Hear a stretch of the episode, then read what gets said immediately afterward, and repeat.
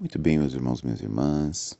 Vamos meditar em mais uma liturgia da palavra neste sábado da primeira semana do Advento.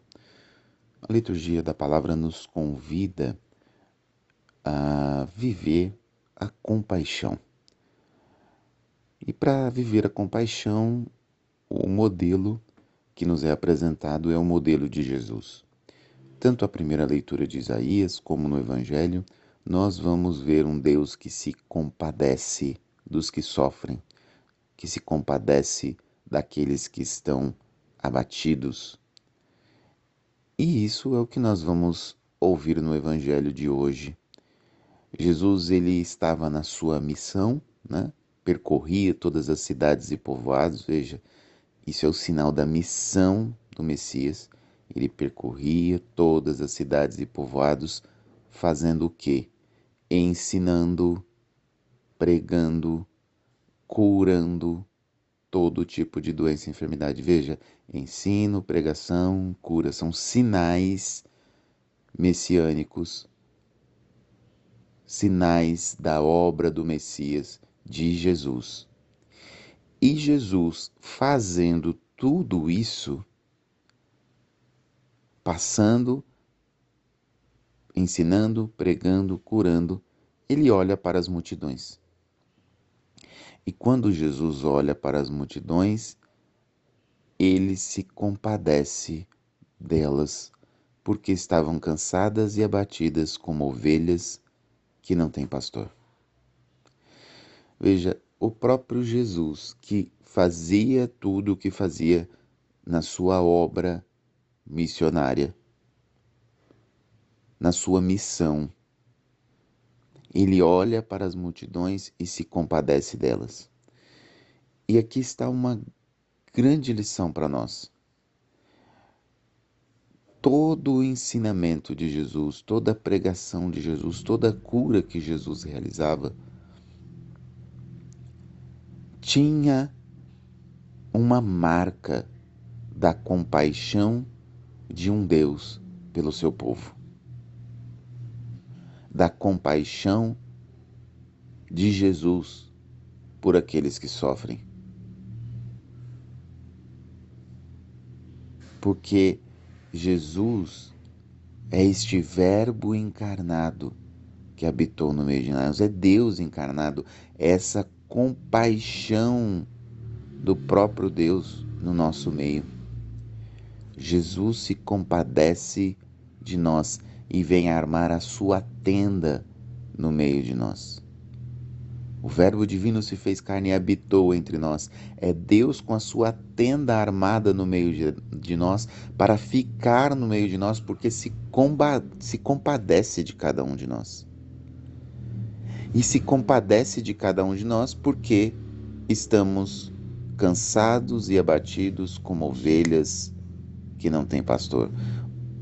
Veja, uma ovelha que não tem pastor é uma ovelha, primeiro, que é um animal frágil, segundo, que é um animal muitas vezes desorientado, que precisa de alguém para orientá-lo, e terceiro, sem o pastor, é um animal extremamente exposto, é um animal extremamente é, fragilizado, porque está à mercê dos inimigos, está à mercê dos lobos, está à mercê dos caçadores.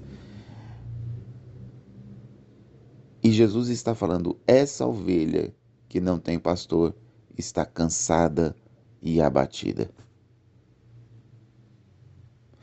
Primeiro, nós devemos olhar que esta ovelha sou eu e sou você,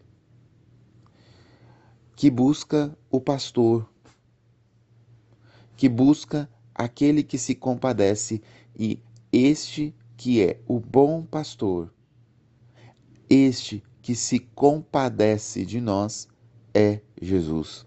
Então, o primeiro chamado é para nós, como ovelhas que precisamos de um bom pastor, precisamos ir até Jesus. Precisamos nos colocar aos cuidados deste bom pastor que é Jesus, deste bom pastor que ensina, que prega, que cura, este bom pastor que cuida das ovelhas sofridas. Jesus cuida de cada um de nós que estamos sofridos na trajetória da nossa vida, porque Ele é bom pastor. Mas esta palavra continua. Jesus, ao ver aquela multidão cansada e abatida, e vendo tudo aquilo que ele fazia, Jesus percebe: é necessário mais gente fazer e isto que eu faço, continuar a minha, a minha missão. É necessário que mais gente leve a minha palavra para cuidar destes que sofrem no mundo. Por isso é que Jesus continua na passagem se voltando para os discípulos. Veja, Jesus poderia, diante daquela situação, daquele cenário que ele está vendo, ele já percorria, ele já ensinava, ele já pregava, ele já curava. Jesus, diante do cenário daquelas pessoas abatidas e cansadas, Jesus poderia. Vou continuar fazendo. É óbvio que Jesus continuou a sua missão, mas antes de continuar a sua missão, ele vira para os discípulos para dizer: a messe é grande, mas os trabalhadores são poucos. Diante do cenário de uma multidão cansada e abatida, como ovelhas que não têm pastor, Jesus se vira para os discípulos para dizer: a messe é grande, mas os trabalhadores são poucos. Nós precisamos pedir ao dono da messe que envie trabalhadores para a sua colheita. Nós precisamos de mais gente que ensine, nós precisamos de mais gente que pregue, nós precisamos de mais gente que cure em meu nome. Isso quer dizer que leve o amor, a misericórdia de Deus, a compaixão de Deus, a ternura de Deus para tantas pessoas que estão sofridas, cansadas, abatidas. E a partir do momento que Jesus conclama os seus discípulos para pedir mais trabalhadores à messe, para que o reino de Deus se multiplique, ele, ao mesmo tempo, os institui para exatamente fazer isso. Ele conclama para a oração, para pedir mais trabalhadores, mas os institui dando-lhes poder para expulsar os espíritos maus, para curarem todo tipo de doença e enfermidade.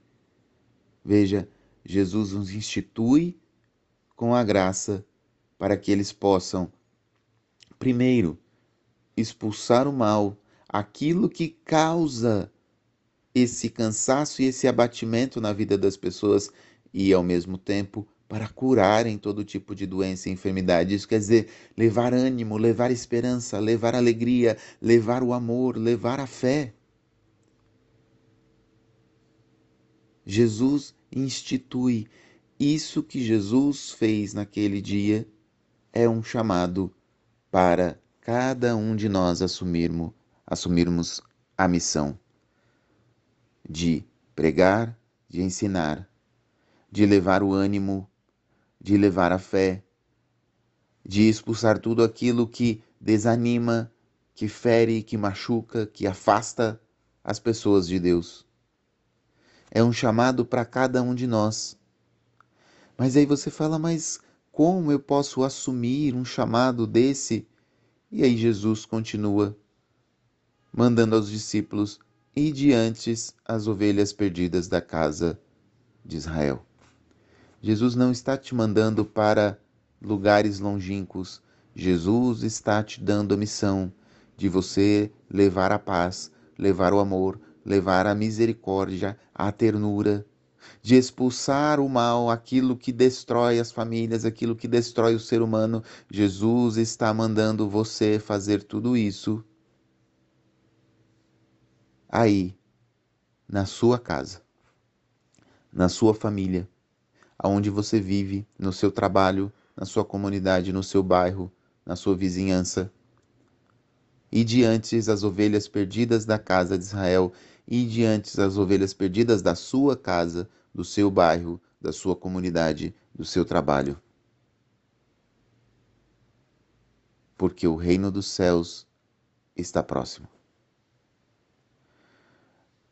Jesus, na preparação para este Natal, neste advento, está nos convidando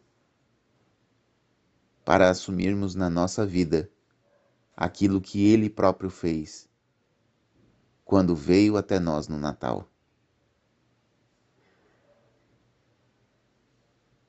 Quando Ele veio até nós no Natal. Os anjos cantaram Glória a Deus no mais altos céus e paz na terra aos homens por Ele amados. Que nós possamos também com esses anjos cantar para nos preparar a este Natal, a este Jesus que vem nascer em nosso meio novamente. Glória a Deus no mais altos céus e paz na terra aos homens por Ele amados. Que nós assumamos no nosso coração e na nossa vida que ser cristão, que ser católico, é levar a paz na terra aos homens que são amados por Deus, a esta humanidade que é amada por Deus.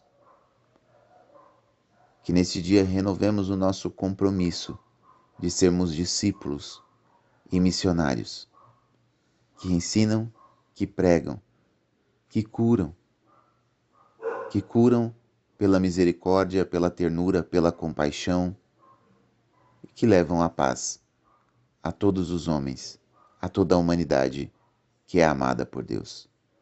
Deus abençoe você.